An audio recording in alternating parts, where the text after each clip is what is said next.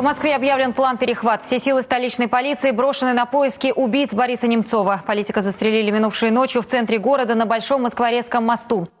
Новость, которая пришла с пометкой «Срочно». В Москве убит известный политик Борис Немцов. Этот выпуск о самом громком политическом убийстве в новейшей истории России. 27 февраля 2015 года в 23.15 на Большом Москворецком мосту, буквально в 200 метрах от Кремля, был застрелен Борис Немцов. Задержаны и осуждены только исполнители. Заказчик этого преступления до сих пор не назван. Вы слушаете аудиопроект «Новой газеты». Продолжение следует. Меня зовут Павел Коныгин. А меня Наталья Жданова.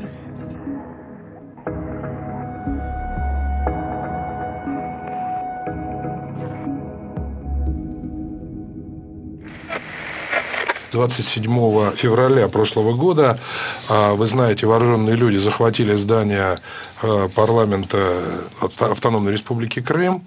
Это последнее публичное выступление Бориса Немцова. За несколько часов до гибели он был в эфире радиостанции «Эхо Москвы» и обвинял лично Владимира Путина в развязывании войны на юго-востоке Украины. Путин начал безумную, агрессивную, смертоносную для нашей страны и для многих граждан политику. А 1 марта Немцов и он тогда подробно об этом рассказывал в программе, должен был возглавить многотысячный протестный марш «Весна» в Марино. Вообще все смеются, да, а да. тем не менее 300 тысяч москвичей живет в Марино. После случившегося, конечно, никакой акции в Марино не было. 1 марта в центре Москвы десятки тысяч человек собрались на траурное шествие памяти убитого политика. Я тоже туда ходила. Помню, как мы шли по промозглым серым улицам от Китая-города до Большого Москворецкого моста, где был застрелен Борис Немцов. И было сложно поверить в то, что это произошло на самом деле. Я тоже помню этот день. Я тогда только вернулся с войны в Донбассе. И главная мысль, которая у меня тогда была и у многих моих коллег, это кто это сделал? Кто заказал Бориса Немцова в такое чудовищное, ужасное время для России, когда идет война, когда Россия под санкциями, а власть Владимира Путина крепка как никогда. Это было через год после Крыма. И самое главное опасение, которое вызывало тогда просто дичайшую ярость заключалась в том, что многие были уверены, что власть никогда не накажет, точнее даже не найдет ни исполнителей, ни заказчиков, ни организаторов. Потому что мы помним все эти громкие убийства, которые были в России за последние 20 лет. Политковская, Щекочихин, Полхлебников. Ни по одному из этих убийств заказчики не были найдены. И мы были уверены, что так же будет и в случае с Немцовым. Напомню, что Фамилии подозреваемых, имеется в виду исполнителей, были названы через три дня после убийства, а через неделю многих из них арестовали. А киллер Заур Дадаев, братья Губашева, Тамерлан Искерханов и Хамзат Бахаев получили сроки. Ну а поиски заказчика и иных причастных лиц были выделены в отдельное производство, и на чем, судя по всему, все расследование и закончилось. Майор батальона «Север» внутренних войск России Руслан Геремеев, которого следователи долгое время считали организатором этого преступления, затем был переведен в статус свидетеля, но в итоге его даже не допросили. А заказчики до сих пор не названы. И это значит, что они до сих пор на свободе, спустя 6 лет после этой трагедии. Ну а сам Немцов представлял 2020 совершенно иначе.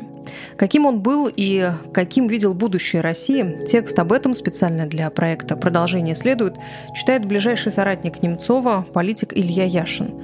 Это фрагменты из интервью 1992 года. Тогда молодого нижегородского губернатора Бориса Немцова кинодокументалисту Оксане Дворниченко.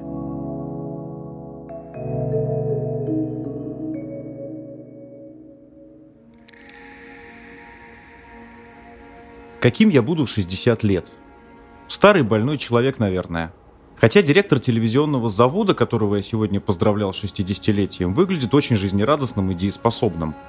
А я в 60 лет, думаю, на него похож не буду. Слишком нервная работа. Политика – это такая выгребная яма. А политики – те, кто в этой яме болтаются сверху вниз, всплывают, падают. Одни пытаются очиститься, другие смирились и сложили руки – а некоторые просто растворились и неотличимы. Я пока отбрыкиваюсь. Политика – дело грязное. Политики могут быть разными. могут и сопротивляться. У меня, к сожалению, нет большого опыта, я политик без прошлого. Никогда не был в Компартии, например. Такого опыта деградации у меня пока нет. Но вот в 60 лет встретимся, я вам расскажу, облепила или не облепила.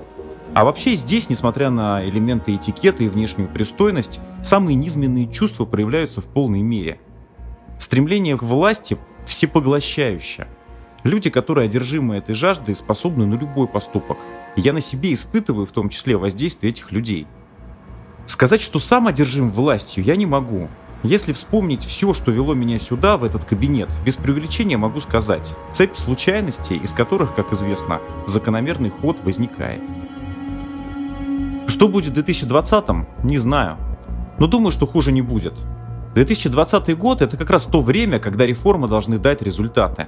Ведь осуществление реформ в стране определяется не только экономическими шагами, сколько сознанием людей – в 2020 году будут достаточно взрослыми наши внуки. Это будут люди уже с другим сознанием.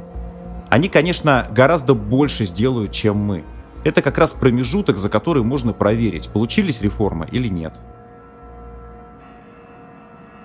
Ради чего я в политике? Все произошло довольно непредсказуемо. Но кто мог предсказать, что будет путь? Что 18 августа я еду в отпуск через Москву, приеду 19 и там надо будет три ночи оборонять Белый дом – Никто не мог. Так получилось. Но теперь есть очень четкая цель. Для меня критерием нужности дела, политического или экономического, является одно – приводит ли это к необратимым изменениям. Если мы создаем мощные финансовые институты, от нас независящие, содействуем банкам, создаем земельные компании, приводит это к необратимым изменениям? Да, приводит. И ничего с этим не может сделать уже никто. Цель такая – чтобы независимо от того, кто будет сидеть в кресле губернатора, в кресле президента, страна жила спокойно, нормально существовала. Сделать процесс реформ необратимым. На деле это означает устойчивость жизни. Если говорить о политической жизни и о духовной, надо создавать институты гражданского общества, которые могли бы любой маразм, что наверху происходит, смягчать, чтобы он до людей не доходил. Это очень сложная задача, но ее можно решить постепенно – не надо только революции. Ярость у оппонентов вызывают именно те мои действия, что ведут к необратимым изменениям. Что я понял к 33 годам? Самое главное – не врать. Если нельзя говорить правду, то лучше промолчать. Я достаточно свободный человек. Кстати, это и мешает, потому что я ведь чиновник, а чиновник может быть в душе каким угодно, но есть жесткие рамки, в которых он должен существовать. Нежелание выполнять чью-то волю – это тоже элемент свободолюбия. Это одна из причин, почему я отказался работать в правительстве, хотя мне президент предлагал. Один философ сказал, свобода начинается со слова «нет». Нет идиотизму на всех уровнях. Неквалифицированности, бестолковости, чванливости.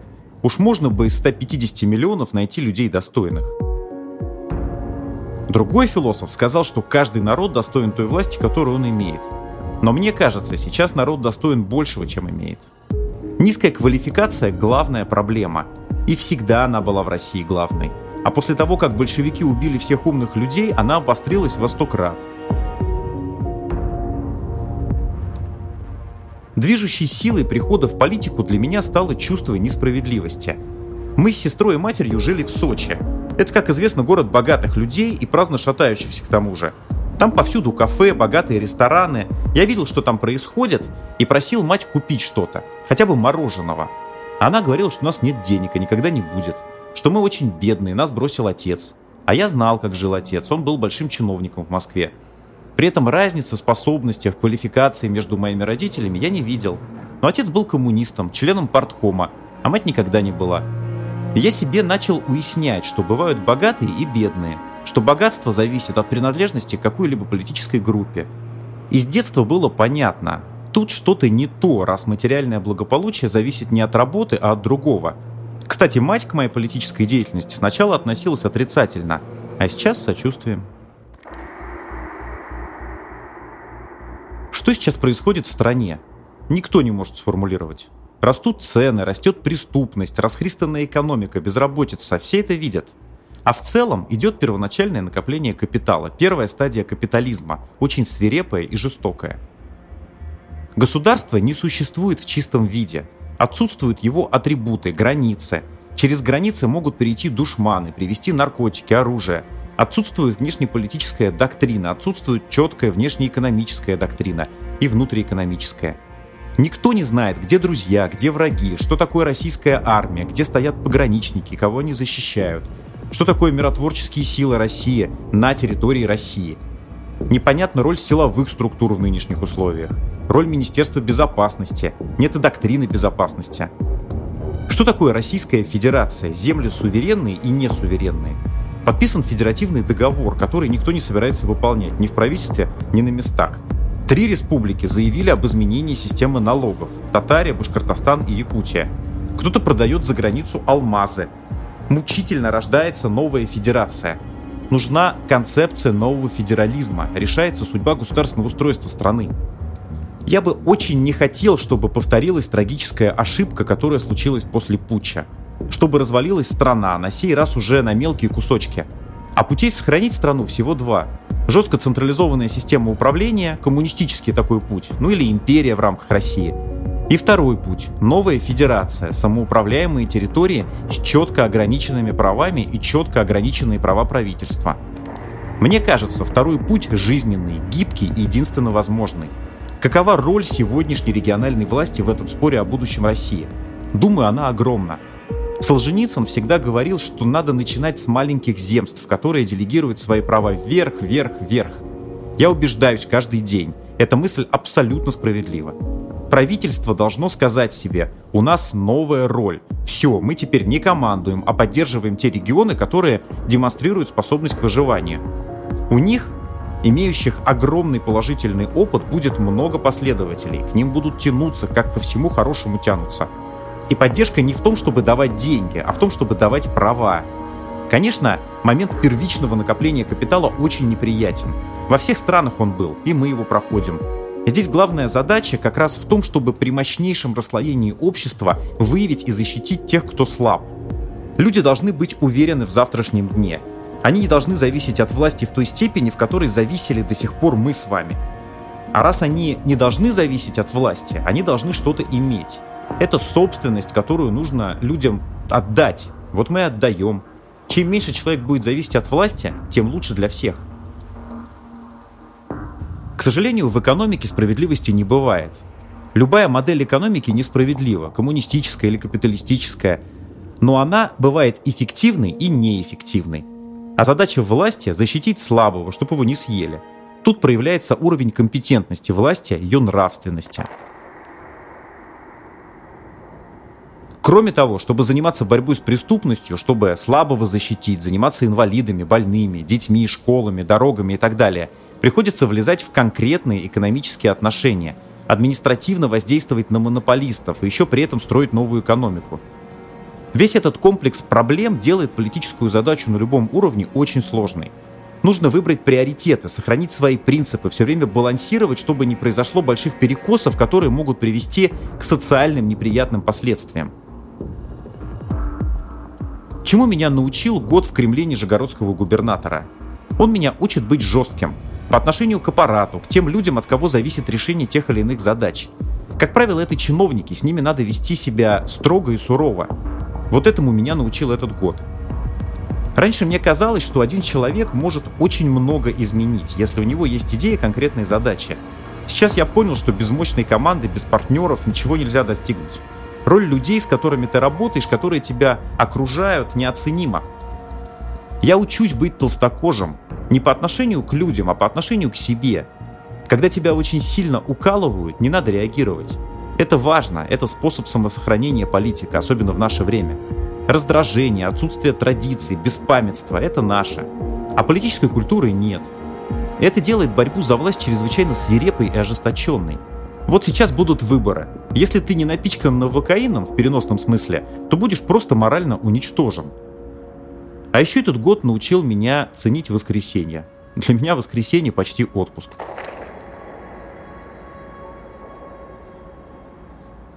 Продолжение следует.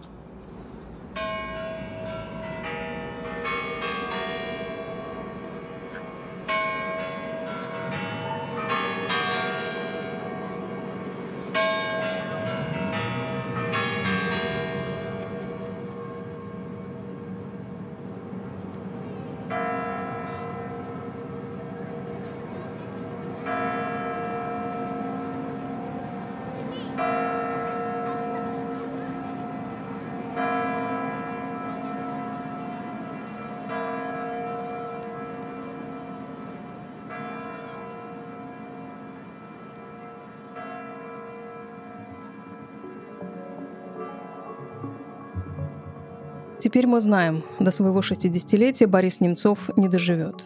А плоды реформ в стране к 2021 году так и не созрели.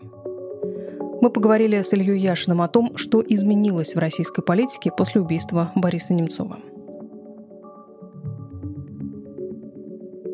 Это очень грустное интервью, потому что, мне кажется, практически все, о чем говорил Немцов, сейчас все так же актуально. Говорил о том, что к 2020 году ситуация изменится, реформы дадут результаты. Вообще мы будем жить в другой стране, вот наши внуки подрастут.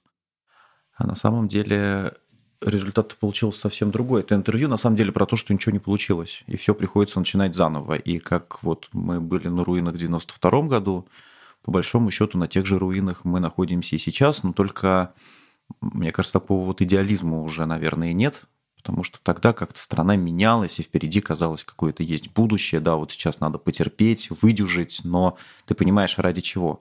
А сейчас, спустя почти 30 лет, э, заразить людей как каким-то идеализмом уже гораздо сложнее. Как ты думаешь, чем Немцов занимался бы в 2020-х? Примерно тем же, чем он занимался накануне гибели. Работал бы депутатом, наверное, в Ярославле, баллотировался бы в Государственную Думу в этом году, публиковал бы доклады, может быть, завел YouTube-канал, может быть, записывал бы подкасты. А Немцов занимался тремя вещами в основном. Он занимался просвещением, публиковал доклады, распространял их большими тиражами. Когда еще YouTube не был так популярен. Да, он делал просто в печатном виде эти доклады и раздавал их вот у метро вместе с волонтерами. Просто у метро стоял и раздавал там про Лужкова, про путинскую коррупцию. Кстати, одним из первых в деталях рассказывал вот про путинский дворец в Геленджике, который сейчас уже так детально можно обсудить. Вот он был одним из первых, кто вообще эту тему э, вынул на свет Божий. Немцов занимался выборами, он участвовал в выборах сам, он э, готовил кандидатов на разных уровнях. И Немцов занимался борьбой с коррупцией. Почему его убили? Почему именно Немцову? Ну, это дурацкий вопрос, но тем не менее. Ну, это правда такой вопрос странный немного. Ну, наверное, в отличие от нас, всех в оппозиции, власть гораздо лучше понимала, какую реальную роль Немцов играет для там, всего демократического движения. Он был действительно такой системообразующей фигурой, то есть это человек, который умел делать все и обладал очень разным опытом. У него был опыт и работы в государственных структурах, причем на очень высоких должностях. И первый вице-премьер правительства, и губернатор целого огромного региона, и э, руководитель фракции в Государственной Думе, то есть опыт работы и в исполнительной, и в законодательной власти, причем в очень сложные времена. У него был опыт работы уличным политиком, трибуном, у него был огромный опыт просветительской работы, он умел и деньги находить на разные политические проекты, и возглавлять эти проекты, и при этом человек был хоть амбициозный, но очень командный, который умел усадить за стол и что называется, принудить к диалогу самые там разные оппозиционные враждующие силы, зачастую диаметральные. И в этом плане он был опасен для власти. Поэтому его убили. Убили его в первую очередь для того, чтобы, знаете, как нанести удар по самому сильному, по самому харизматичному, по самому яркому, чтобы другие боялись. Когда надо было приструнить бизнес, посадили Ходорковского. Когда надо было нанести удар по оппозиции, убили Немцова, спустя несколько лет попытались убить Навального. Логика власти понятна. Ну а в итоге положение независимых политиков и активистов как-то изменилось после этого? Власть достигла своей цели? Ну, мне кажется, вот той цели, которую ставили перед собой заказчики убийства, они все-таки не достигли. Потому что, ну да, кто-то испугался, кто-то уехал из страны, кто-то стал вести себя потише. Но, с другой стороны, убийство Немцова, такое демонстративное, наглое, вызывающее, э, мобилизовало огромное количество людей мотивировало их заниматься политикой, пробудило в них интерес, потому что если в твоей стране оппозиционного лидера расстреливают э, в спину прямо у стен Кремля, то, наверное, что-то в твоей стране происходит не так. Наверное, как-то стоит больше интересоваться тем, что происходит в твоей стране. Мне кажется, для огромного количества людей это была такой очень серьезная мотивация вообще посмотреть по сторонам и понять, что происходит вокруг. Илья, как на тебя лично повлияла эта трагедия? Как-то изменилось твое отношение к политике? Был, конечно, такой довольно сложный год, который надо было как-то пережить и осмыслить вообще то, что происходит. И там не буду скрывать, местами было довольно тревожно, потому что я был свидетелем э, на, по делу об убийстве. В какой-то момент я тоже понял, что за мной ходят бородатые мужчины кавказской внешности. я даже там, сколько там, полгода, несколько месяцев был вынужден походить в бронежилете по требованию, значит, э, прокуратуры. Ну как, не по требованию, а настоятельной рекомендации. Значит, я походил где-то там полгода, наверное, в бронежилете. Это не самое приятное, что может происходить в твоей жизни, и такое сомнительное очень удовольствие. Но а,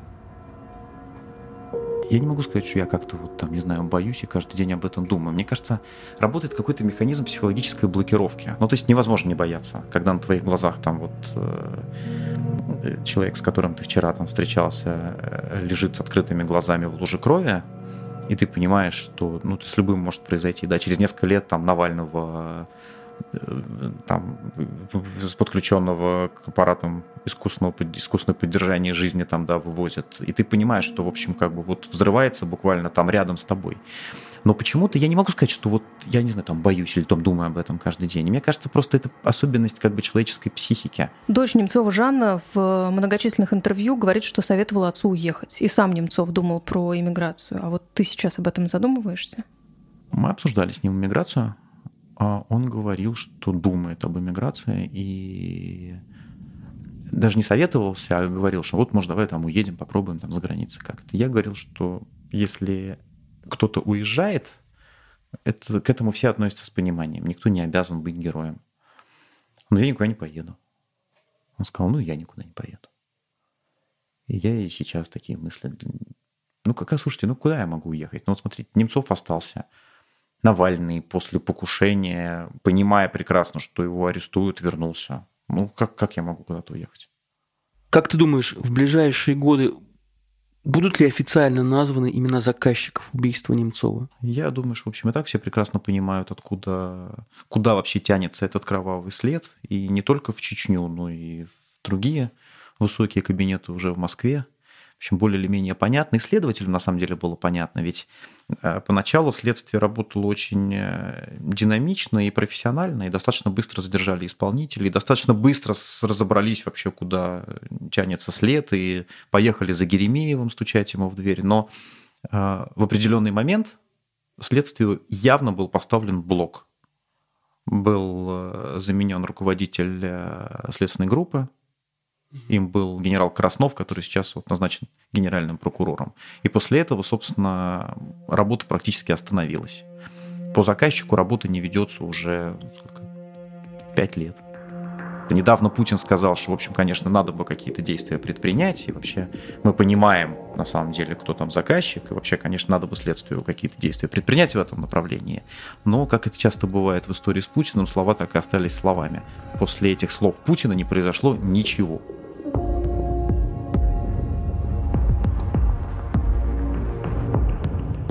Это аудиопроект «Продолжение следует». Слушайте нас на сайте «Новой газеты», в Ютьюбе и любимых подкаст-приложениях. И нам очень важны ваши оценки и отзывы, так что пишите их, пожалуйста. Над эпизодом работали политик Илья Яшин, звукорежиссер и автор музыки Федор Балашов, композиторы Алина Ануфриенко и Александр Глушков, автор идеи и исполнительный продюсер Павел Каныгин, редактор и соведущая Наталья Жданова. Проект выходит при поддержке медиасети.